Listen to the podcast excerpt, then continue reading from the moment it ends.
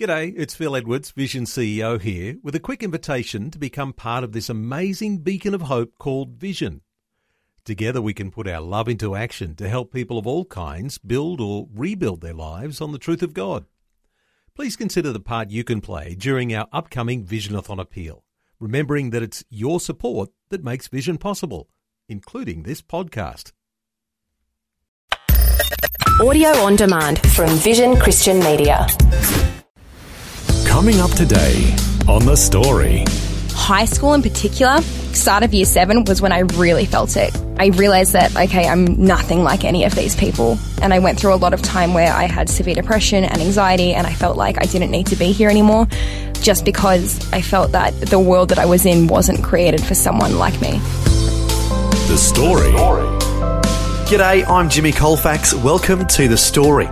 Well, our guest today, Chloe Hayden, has learned a valuable life lesson that can be best summed up by the phrase different, not less.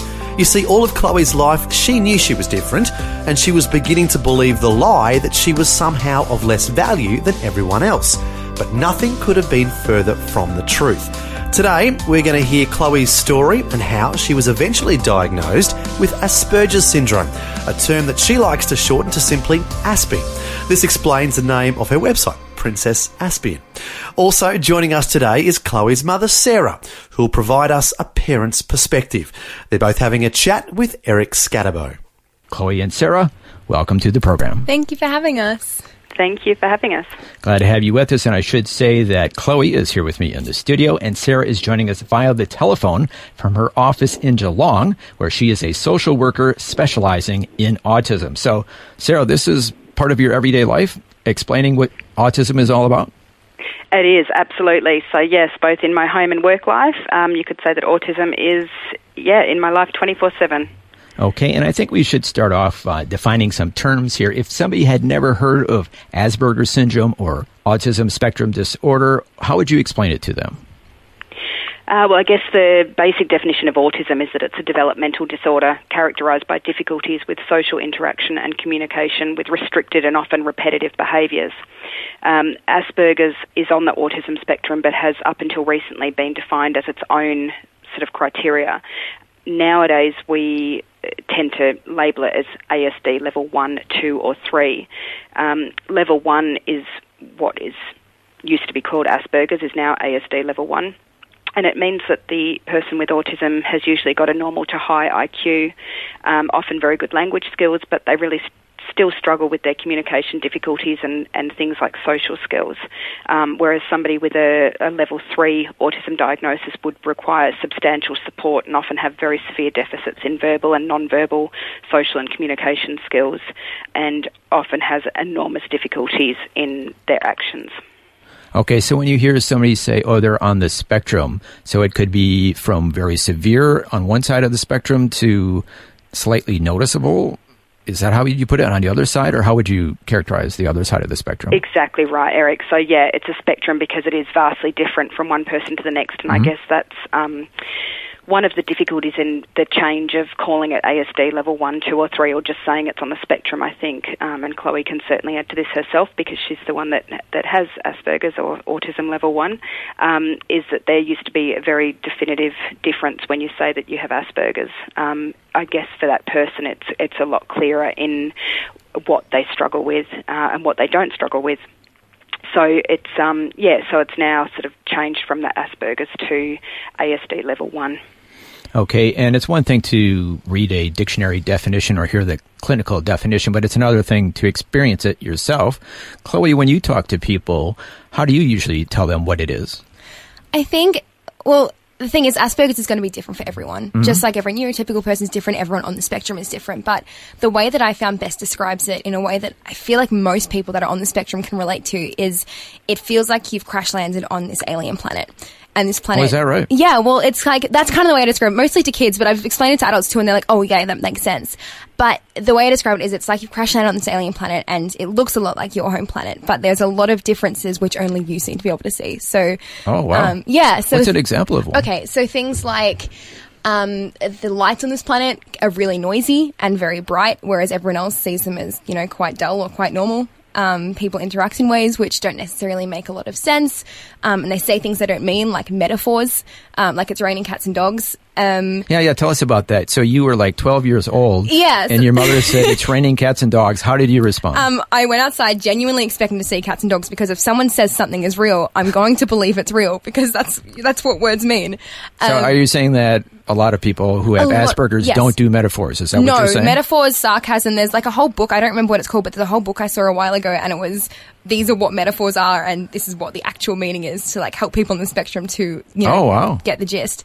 Um, but yeah, like I remember, like Mum said, oh, it's raining cats and dogs outside. Genuinely expected to see cats and dogs outside. Didn't. Was really disappointed. Was really upset because I thought I had been lied to. But it was a metaphor, so that would be one of the examples. do you remember this, Sarah? Absolutely. It's not one of many examples in our life. Oh, uh, now we're going to talk about more of Chloe's journey, but first let's go back to finding out about your family background in general. Yeah, sure. So um, I myself grew up in a non-Christian home. Uh, at the age of 20, I fell in love with a non-practicing Irish Catholic. Would be the best way that I could explain my husband's faith. I suppose he was very much a go to a Catholic church at Christmas and Easter type of person, and I would just tag along with him, I guess, as a duty of his wife over the years. Uh, never really thought much of it, and didn't really have much interest in faith at all. Um, I I didn't really participate in it, but I was happy to go along, um, happy to get the children baptized Catholics when they were young. But again, it, it didn't mean anything to me. I never knew anything about you know God or the Bible or Christianity or had any interest whatsoever in finding out about that religion. You know, for me, it was just non-existent. Okay, and then how did that change?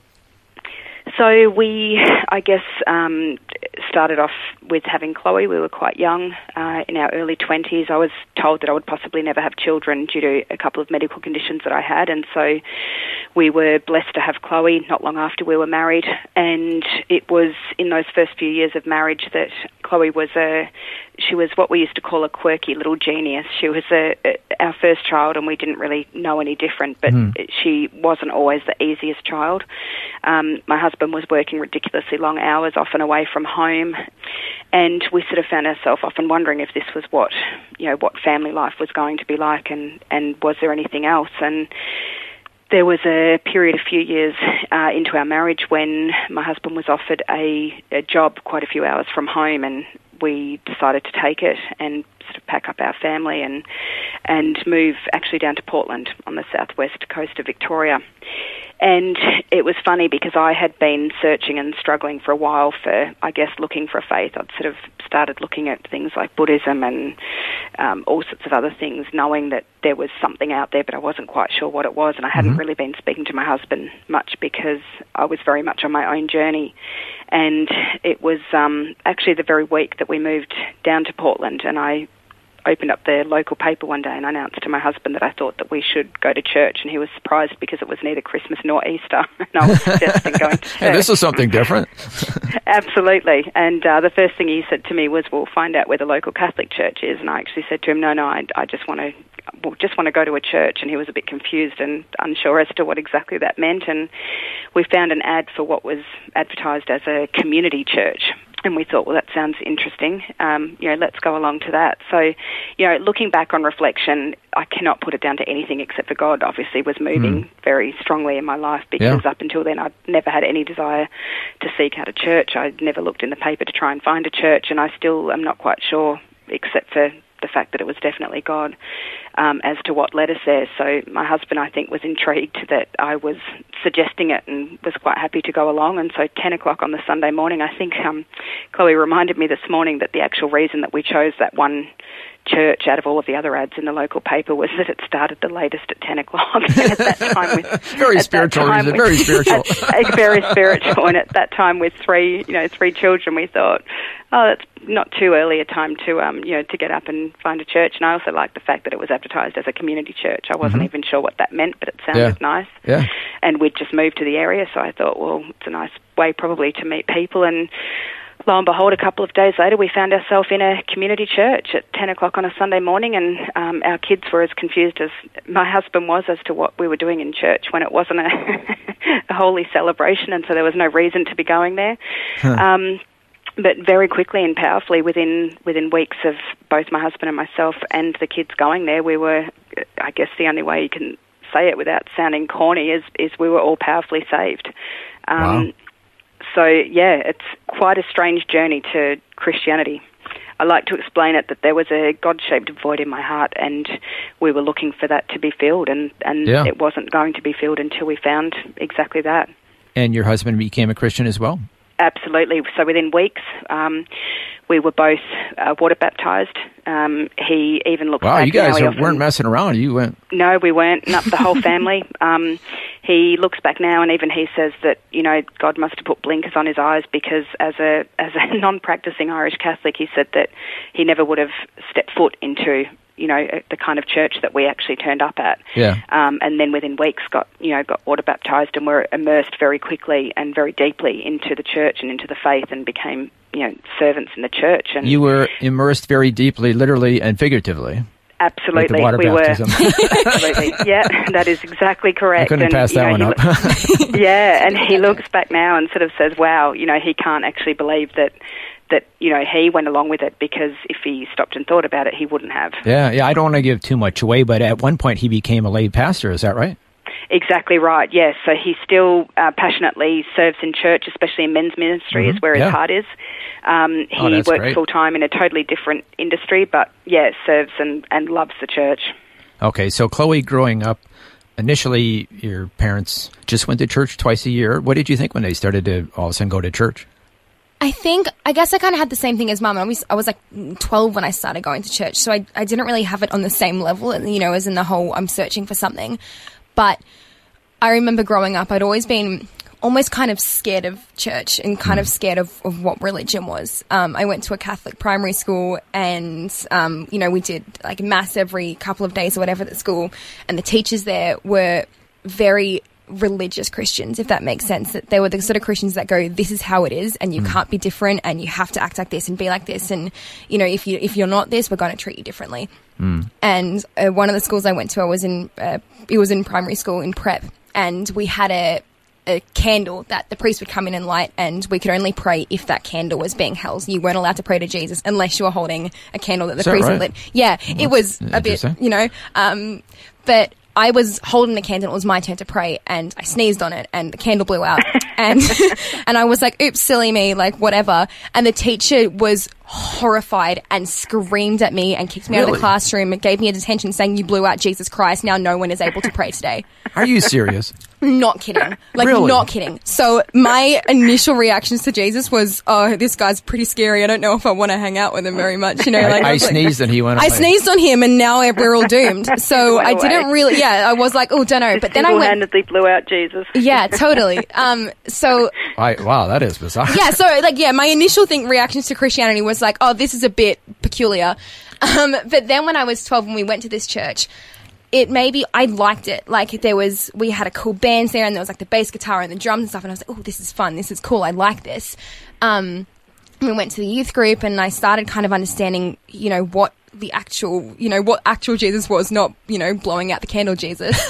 um, and I was like, oh, this Jesus sounds like a pretty cool dude. Um, I was going through a kind of rough time in my life. Then I was 12. I was going into high school. High school is bad for anyone, but when you're on the hmm. spectrum and, and when you're undiagnosed on the spectrum, it's hmm. twice as hard. And I was just going through a really hard time. And I remember we went to a conference, like a really big conference maybe about a month after we started going to this church and it was just me and my dad that went together and he was like you know you, you're a kid you can go down to the mosh pit if you want and hang out there and i was like you know what okay that sounds fun and we were doing worship there and i just started bawling my eyes out and i've never been that sort of person hmm. before i just started sobbing my heart out and these people came over and prayed for me and it was like the first time that I had like felt Jesus and felt what he was. So you had a, a genuine A- encounter yeah, with God. and I've never had that before. And hmm. I guess I was kind of going through this kind of phase of going like, okay, I know we're going to church. I know it's fun. I know the people there are cool. I know that we go out jet skiing after each week. I know it's a fun thing that we do. But what's the point? yeah. And it wasn't until I went to that conference and I had that encounter that I was like, it all makes sense now. Mm-hmm. And I was like, we had all been like saved before, like we'd been water baptized and stuff, but I hadn't necessarily like been saved inside. Does that make sense? Or you know? not to this depth. No, it, you know what I mean? Yeah, I- Yeah. like I didn't feel like I was like I'm like okay, I know there's this guy called Jesus, and I know that he loves us, but like what is Jesus? Yeah, and like, I mean, the there's one thing knowing something intellectually. Totally. It's another thing I just didn't feel it inside. in And I'm the sort heart. Mm. of yeah, and this thing like I'm the sort of person like I need to feel something. Like I need to emotionally connect to something to go, this is real. And that first time was like the most real thing that I have ever felt.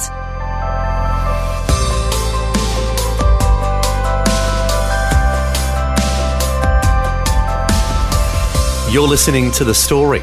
Today, Eric Skattebo is chatting with Chloe Hayden, who's a young woman with Asperger's syndrome, who's also an advocate for young people diagnosed with autism spectrum disorder, or ASD. Also joining us is her mother, Sarah, who's a social worker specialising in autism. We'll hear more of Chloe's story when we return. The Story. If this program has highlighted something you'd like prayer for, we'd love to pray for you. Call 1 800 Pray For Me. That's 1 800 772 936. It's a free call. Or text 0401 132 888. Hi, I'm Jimmy Colfax, and this is The Story. Our guest today is Chloe Hayden, who's a young woman with Asperger's syndrome, and she's also an advocate for young people diagnosed with autism spectrum disorder. Also joining us today via the telephone from her office in Geelong is Chloe's mother, Sarah, who's a social worker specialising in autism. Now, here's more of Chloe's story. Getting back to uh, Chloe's growing up with Asperger's, but obviously you didn't know about it at first. Did Mm-hmm. you notice anything was a bit different? Um, I guess on reflection now, I can, as an experienced parent and also obviously a social worker that works with lots of families with children on the autism spectrum, I can look at it now and go, wow, how did I miss that? Um, the only thing that makes me feel better about that is my own father is a doctor and my mum is a nurse, and even neither of them ever thought Oh, okay. anything was different or suggested it. So I guess one of the things that's, you know, especially girls on the spectrum, it is not uncommon for them to be diagnosed much later because they're, they are very hard to diagnose and they can be very clever at what we call masking hmm. the symptoms of autism. And, you know, particularly in the Asperger's or, you know, level one slash higher functioning children with autism, it can be quite difficult. But yes, looking back now, you know, as I said, I was a fairly young mum. We, I was told that I possibly wouldn't have children. I had suffered severe endometriosis for many years, and um, my doctor at the time had said, you know, you're married. I would be trying to have a child if you can while you're young, because the older you get, the less likely you're going to be. And we were very blessed that we had Chloe, you know, straight away. 22 years ago, we were relatively young parents in our early 20s, you know, no previous experience of children. And because she was our first child, we had, I guess, nothing to compare it to. Yeah, right. Um, she was an incredibly sensitive little girl. Um, as I think I said earlier, we used to call her our quirky genius. She was an incredibly intelligent, but also very, very sensitive little girl. She When you say of looking at sensitive, sensitive like emotionally, or how sensitive? everything sensitive emotionally All of the above. physically. so yeah she would i guess you know looking right back i mean even as a very very young baby if i put any kind of clothing on her that she didn't like, she would scream and try and rip it off. Um, she was incredibly sensitive to certain fabrics, um, to tags, to um, lights, to sounds, to smells. I used to just think she was a fussy baby. She would cry a lot. She wouldn't sleep unless she was either on on myself or my husband. She was literally attached to us twenty four seven. So we slept, we co-slept with her, but it wasn't enough for her just to be in between us. She had to be on top of us and then something on top of her. She sort of needed to have um, deep pressure with us sort of arms wrapped around her, almost like a little, we used to call her a little koala bear because she'd sort of be wrapped around you and you'd have to be wrapped around her. And if you took your arms off her, she'd start screaming.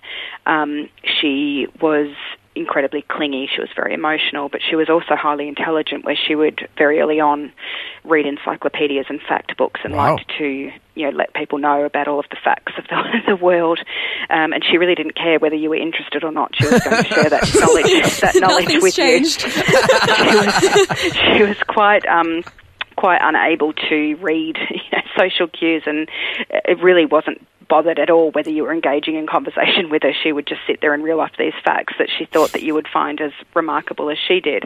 And she really wasn't bothered whether you were engaging in any kind of conversation. She would just continue on. And to be honest, to, to an extent, that she's still exactly like that now. but, but seriously, that is one of the characteristics of Absolutely. Asperger's. Looking is, back now, yes. is not I getting often laugh social because cues. Exactly right. I often laugh now because obviously in my role I'm often speaking to families about this exact thing and now I'm always looking at sort of the I guess what you call the checklist of you know autism especially in, in young girls. And now I sit there and I look at it and I go tick tick tick mm-hmm. tick tick you know like every single thing. Of course Chloe had. But I guess because I really didn't know I mean I'll be honest with you the only experience of autism that I had ever had was watching the movie Rain Man. You would have remembered yep, Dustin of course, yep. Tom Cruise, and he was autistic, and to me, that's what autism was. So I didn't know anything about it. Um, it wouldn't have even occurred to me that there was, you know, anything uh, different about our girl, or certainly not autism. So it, it, it had never come across my personal radar, Yeah. and I certainly had no knowledge of it whatsoever. But yes, she was certainly a very, um, a very fussy little child, and I guess it wasn't until a few years later that her younger sister, who's four years younger and incredibly neurotypical, in other words, you know, not on the spectrum, and um, you know, an incredibly social, outgoing, resilient little girl, that I started to realise how vastly different Chloe was to her. Yeah.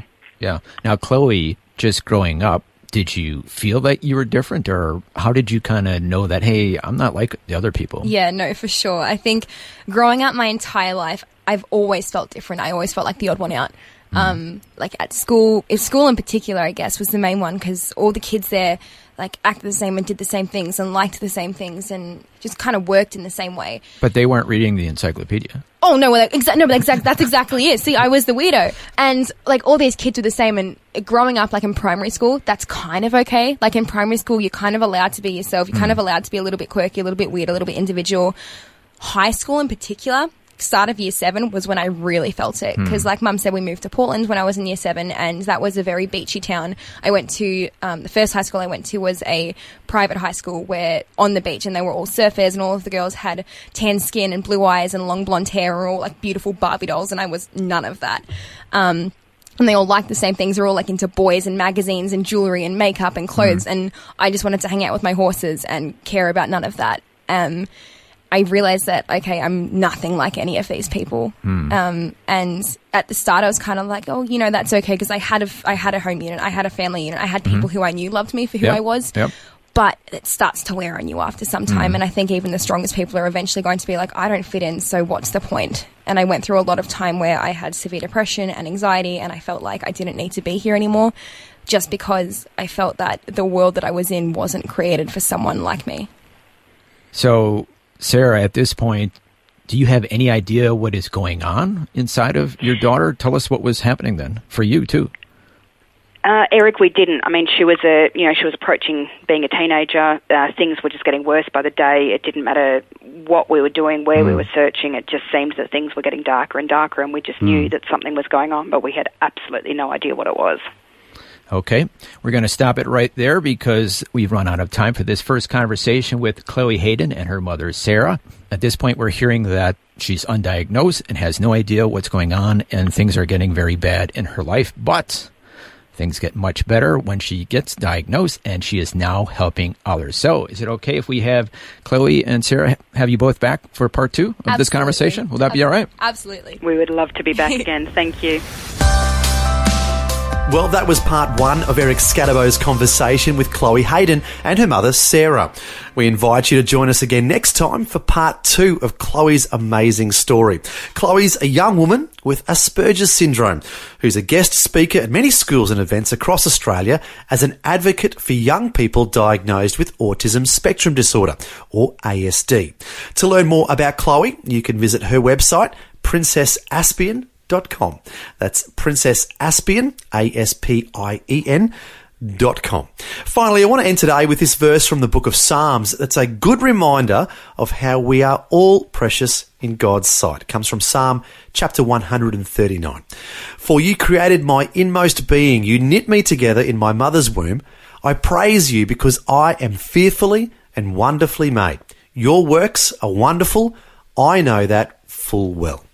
Well, until next time, when we'll hear more of Chloe's inspiring story, I'm Jimmy Colfax, encouraging you to share your story with someone today. Next time on The Story. I started to see that, you know, I was different, but I knew that there were other people out there that were different too. And I knew that I wasn't the only one. So I saw no one was being a voice for those people. No one was out there. No one was talking to kids like me saying, hey, this is who you are and mm-hmm. that's okay. And I realized that no one else was doing it, so maybe it was my job to do it. Chloe Hayden grew up feeling that she was somehow different and didn't fit in. She was eventually diagnosed with Asperger's syndrome and has gone on to become an advocate for young people diagnosed with autism spectrum disorder. We'll hear more of Chloe's amazing story next time. The story. Just another way Vision is connecting faith to life. This program is a production of Vision Christian Media. To find out more about us, see vision.org.au.